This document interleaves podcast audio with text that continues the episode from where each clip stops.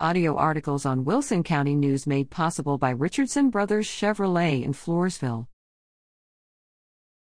Salado students treated to a hands on career day.